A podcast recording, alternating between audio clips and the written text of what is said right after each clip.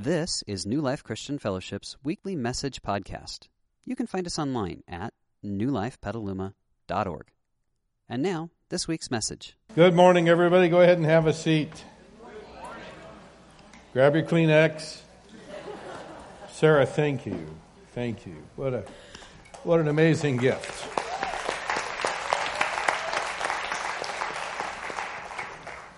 I've been secretly prodding Sarah to share some of her story with us, because I know what an encouragement is to have the ring of divine authority to it there. Nice. I know what an encouragement that is to all of us. Um, this journey through life. For those of you who are brand new, church isn't just a thing that we meet to do something religious and hopefully we'll feel better when we leave. Church at New Life is always an encounter with God. Because when we understand life correctly, we understand that life is a journey with God. Not an intrusive God, but a God who chooses to, to relate to us as our Father. And on more than one occasion today, I'm going to tell you this phrase.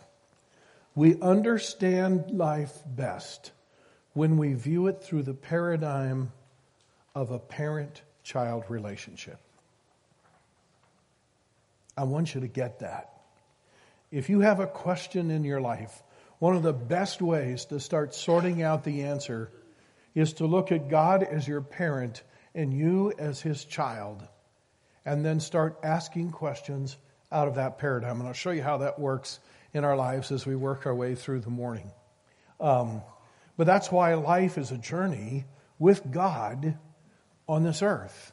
And uh, so for those of you who are brand new, I want to invite you into that journey. I'll give you an opportunity uh, a little bit later on in our service to officially begin that journey with God. For those of us that have already began that journey, I just want to remind us of that. And uh, as you come to New Life every Sunday, you know what that's about. So Uh, hey, welcome everybody. Uh, let me get all of us on the same uh, sort of uh, sheet of music, if uh, so to speak. So if you get out your Start Here card, your connection card, um, for those of you who are brand new, um, this is a card we use every single Sunday for every single one of us. It gives everyone who comes to our church the opportunity to connect directly with our staff, our pastoral staff, so that we can effectively pastor you. And so if you put your name and your email address on there, at least whatever you check on the backside, uh, we'll have the opportunity to follow up with you and provide whatever it is that you would like. At the very end of our service, we'll be collecting those.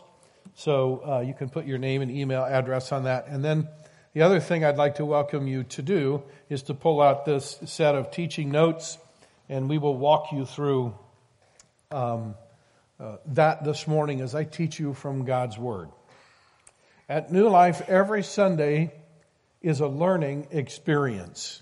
So for the next thirty minutes or so, I'm going to be teaching on a topic that I know is of paramount importance, and it really applies to everyone in this room. And we're in the middle of a series of sermons. Actually, Kevin started it, uh, Pastor Kevin did last Sunday, called God Never Said That.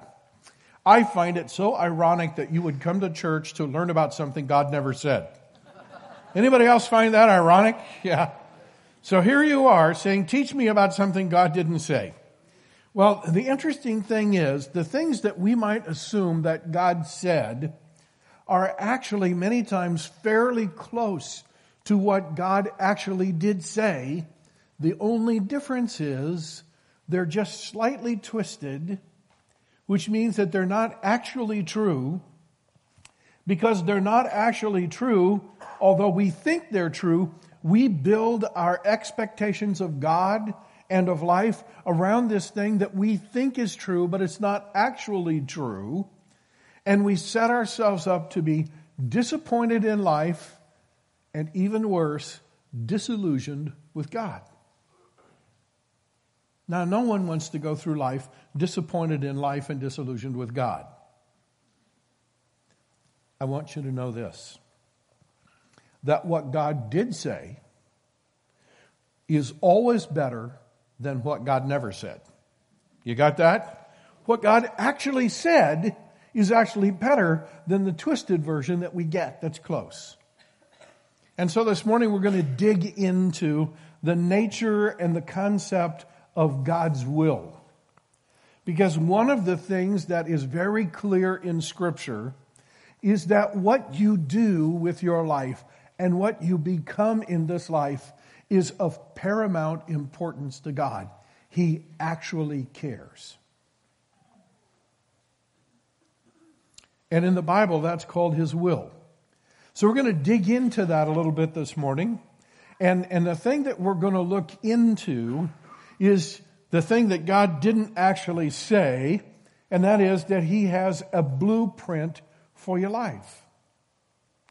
And I run into Christian people all the time who sort of have this notion that before they were ever born, God had a blueprint for their life, and it was this path that He had laid out for them, and on that path was exactly all the details of how their life was supposed to unfold, and that their job in this life is sort of to unpack that mystery.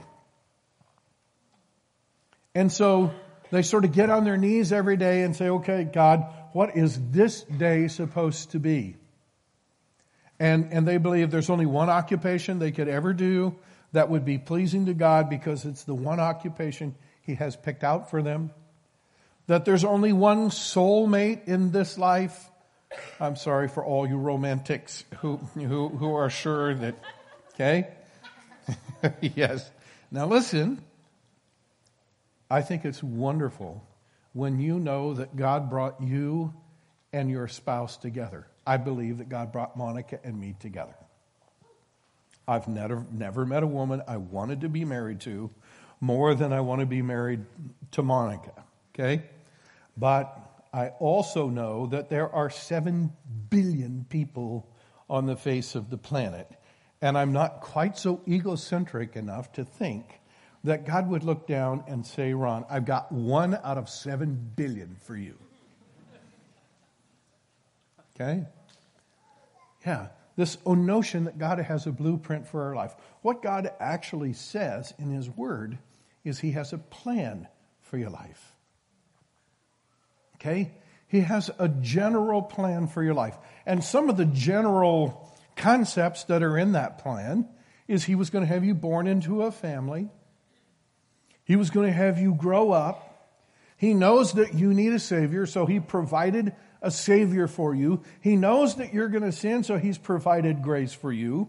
He knows you need a purpose in life, and so He's given you not, ju- not just one, but actually two purposes in this life, generally speaking. He has this wonderful plan for your life, but inside this plan, there's lots of rooms, lots of room for options. And we're going to talk about that today. Um, if you go to the Cheesecake Factory, you open up the menu. One of the things that you're going to find is you have more than two hundred fifty options of things that you can order off that menu. None of them, None of them yeah, thank you. None of them may be good for you, but you have two hundred fifty different ways to take a step toward death. How's that?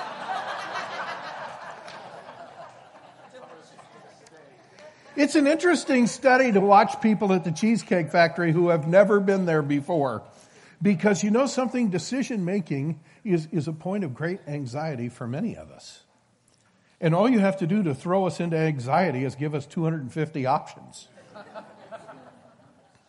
Yeah. Now, the interesting thing about this is when we have to make a choice, some of us really struggle because, well, we don't want to make a wrong choice. So we struggle to make a choice at all because we don't want to make a wrong choice.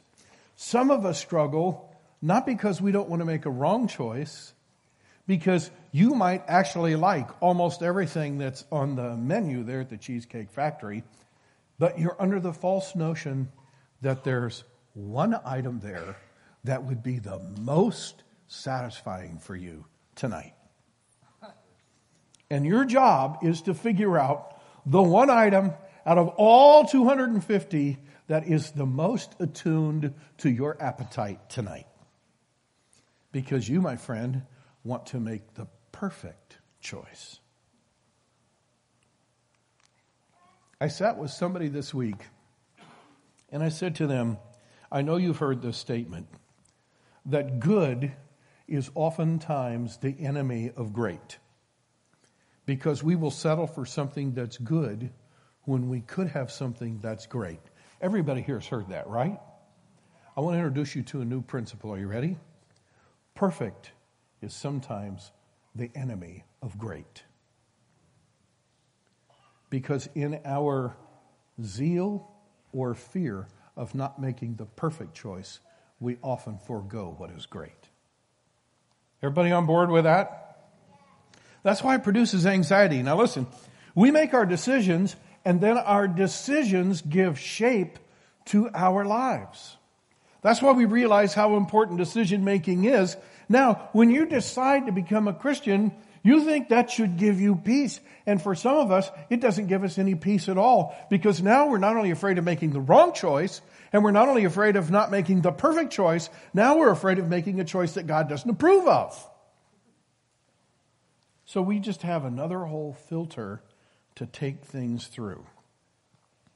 To begin with, I, I want to teach us a biblical principle, and, before, and then we're going to go and see it in operation in God's Word.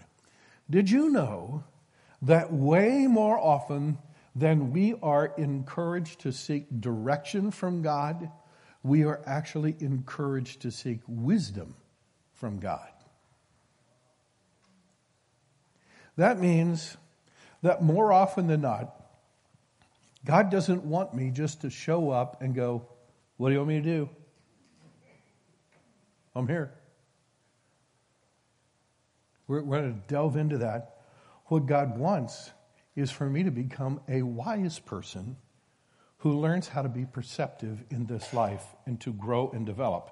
And let me show you how this works in Scripture. The Lord grants wisdom. He grants a treasure of common sense to the honest. Then you will understand what is right, just, and fair, and you will find the right way to go. Wise choices will watch over you. Understanding will keep you safe. I want you to go back and underline a few words. Wisdom, common sense, understand, wise choices, and understanding. I think it's amazing through, and, and by the way, you'll see that's five verses, and I've excerpted those phrases out of five verses because that's a long passage. You can go back and read the whole thing in your Bible. More often than not, we are encouraged to seek wisdom from God, not just straight up direction. Let's go to the second uh, passage of Scripture. Paul writes and says, be very careful then how you live. Not as unwise, but as what? Wise. Making the most of every opportunity. And then he says, don't be foolish. That's the opposite of wise. But understand what the will of the Lord is. I want you to see that in this passage, Paul clearly indicates that the key to understanding God's will is wisdom, not just directions from God. And, and I know that for some of us, that can be confusing. And we're going to talk about a maturity thing, because when you are a small child, it's very difficult for you to understand what the will of your parents is. So you know what they do? They just give you straight up commands. And for those of us that are new in our faith, we probably need to receive more commands from God. But as we grow and mature in our walk with God, all of that continual direction and do this and do that, and don't do this and don't do that, all of that stuff, much of it is replaced by this growing heart of wisdom that God is growing in us. Now, what's sad is when we think that God wants us to stay a small child all of our life. Remember a while ago I said we understand life best when we view it through the lens or the paradigm of a parent-child relationship. Now, when we understand the nature of God's will, which is the next thing that we're going to go into, I'll lay that out for us a little more clearly. There are three principles that I think would be really important for us to get here. And the first one is this. The majority of God's general plan or will for my life is already revealed for me in the Bible.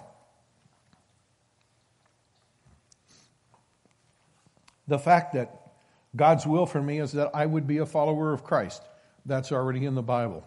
The morality that God would have me live by, that's already in the Bible.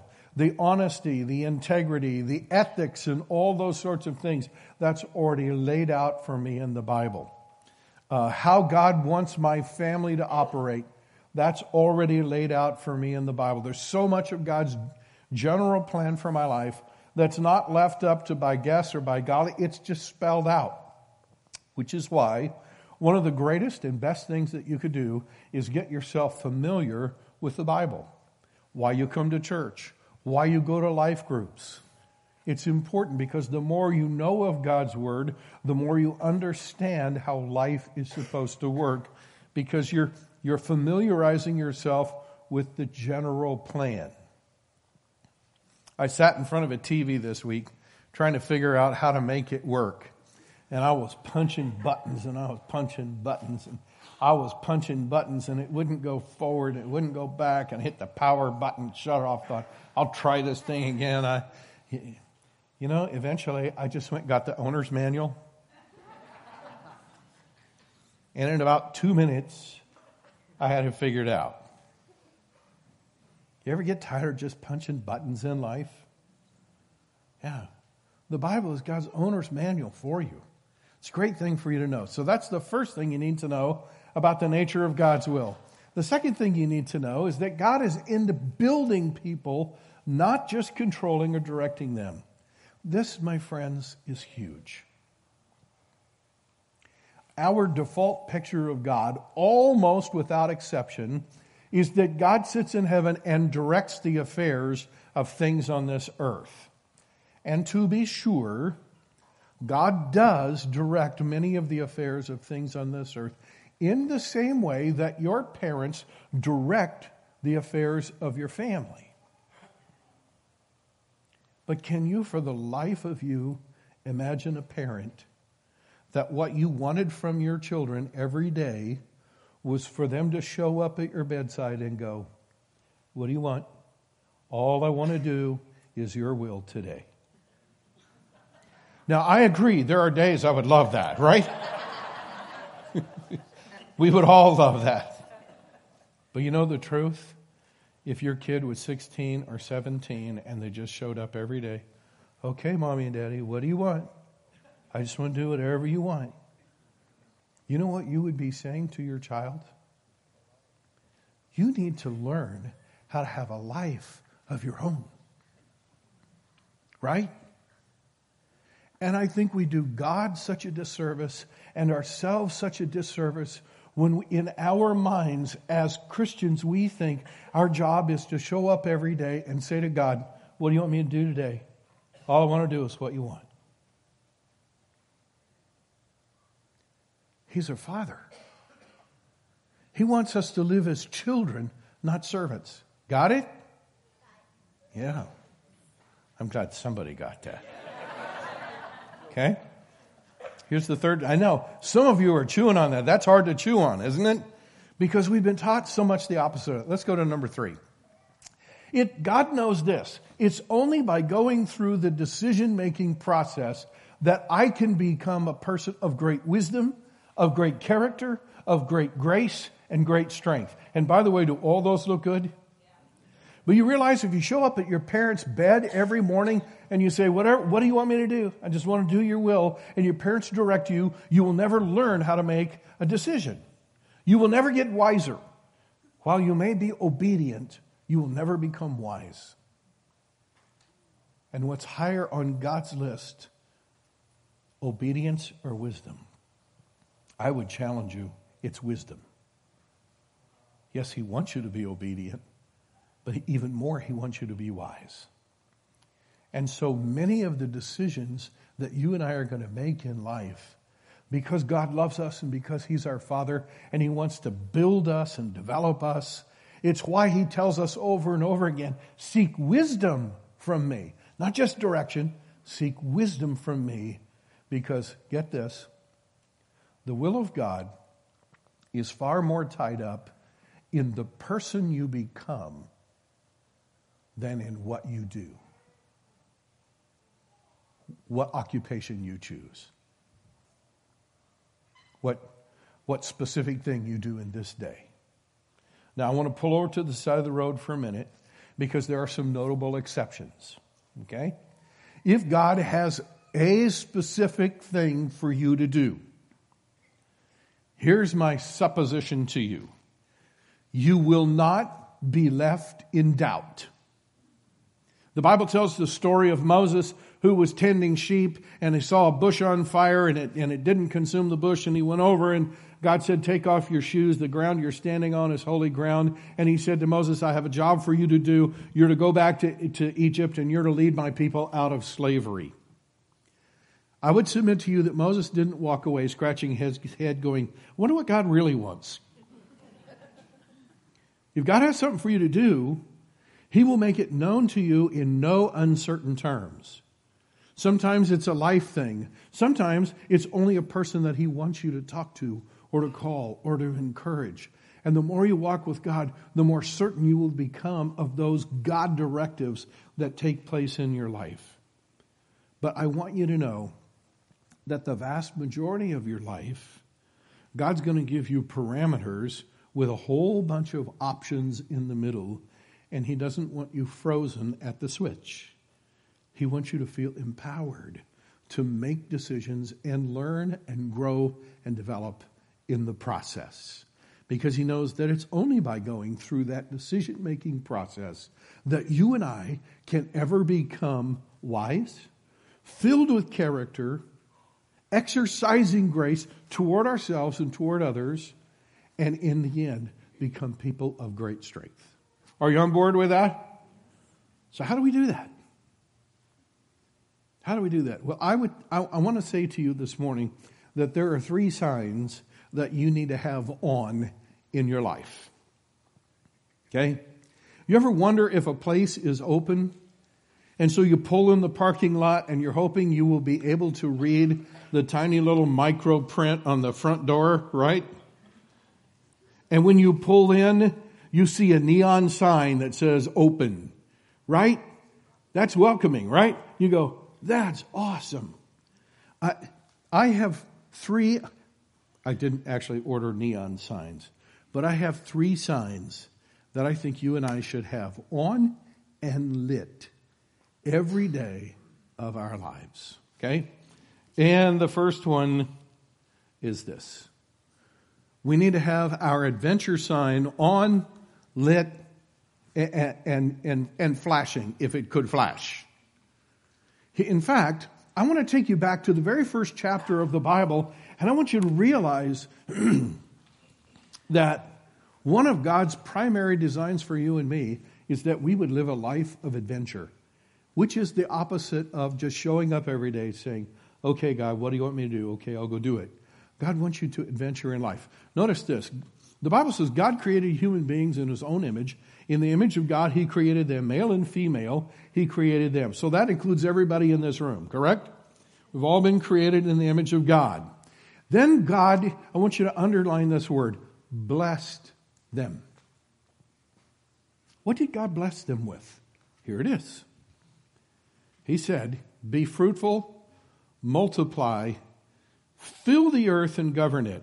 By the way, the filling the earth is not directly tied to the multiplying. Some of you got that, all right. yeah, yeah, that sort of happens when you multiply. But this idea of fill the earth, I, I, I want you to dream with me for just a minute. And here's God, and here's Adam, and here's Eve. And there's only two people on the face of the earth. And God has created the heavens and the earth and everything in it. And when God says this to Adam and Eve, do you realize that there wasn't a single thing on the face of the earth that was made by a human being? The only thing on the earth, the only things on the earth were things made by God. And God is saying to Adam and Eve, by the way, filling the earth and governing it, if you look back into the original language, it means God is saying to them, find out how the world works. Discover. Be curious. Try things. Learn how it works. And then govern it as you learn how it works. Manage it correctly. And the fill idea is if you went to an art class and you were going to take art, and you walked into the room, and there were ten students, and there were ten canvases, and the art instructor says, what I want you to do this morning is walk up to one of those canvases and fill it.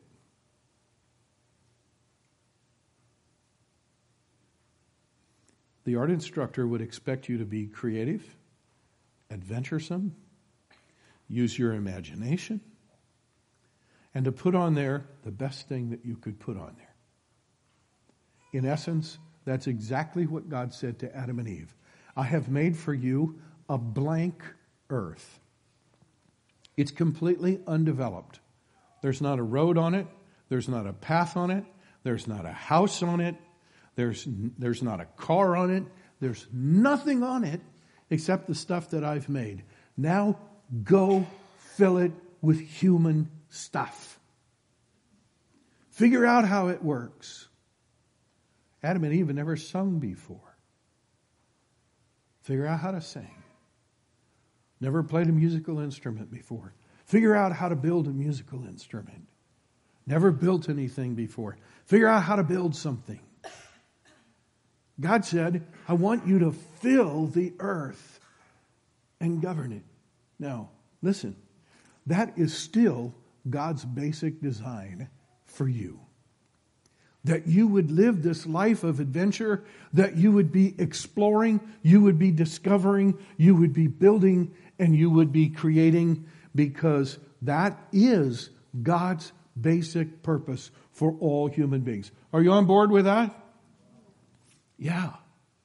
So whatever you choose to do in your occupation, do something that enables you to, to explore and discover and create and build in some way. Always live with your adventure sign on, because when this sign goes out, you start to die. Everybody on board with that? Yeah, live with your adventure sign on. The second sign that you need to have on is this. You need to have your open sign on. You know why? Because you're going to make a lot of mistakes. Every time you adventure, you do. So you need to live with your open sign on. Remember, what is it that God wants us to seek? Wisdom. And there are three groups of people that will really help you with this wisdom sign. And, and by the way, going to the Bible is the first place. Always the first place. Three other groups of people. You need to consult those who are wise. Every single person here has a circle of wisdom that you're surrounded with. You need to consult people in your circle of wisdom. Also, if you're going to make a decision, it would be a good idea to consult the people who would be directly affected by that. They might increase your wisdom. I talked with a guy one time who, who came to me and said, I need some marriage counseling. Oh, really? Yeah. Why? He said, you know, I sold our house, went home, told my wife I sold our house, and she was mad. I'm thinking, friend, you need more than marriage counseling. You might need a brain or something. Yeah. Yeah. Learn to consult the people who will be directly affected.